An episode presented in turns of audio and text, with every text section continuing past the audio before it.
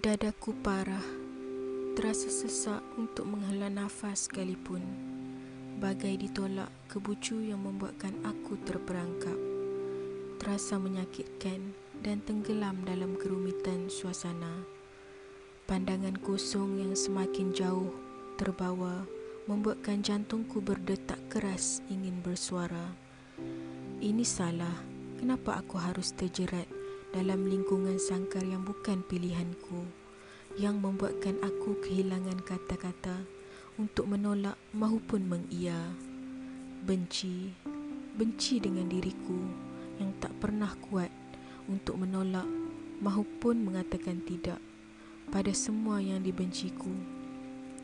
Aku benci dengan tindakanku yang selalu akur pada kehendak mereka yang pada dasarnya hanya memarut luka malah memperkotak-katikkan inginku. Itu semua bukan pilihanku, tapi mereka.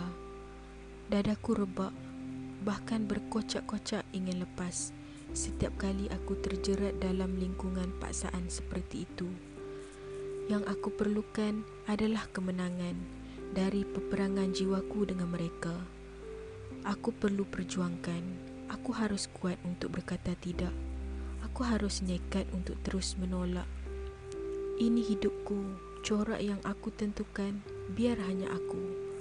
Aku terima nasihat, tapi bukan tolakan ke arah mahu mereka. Aku juga ada mahuku.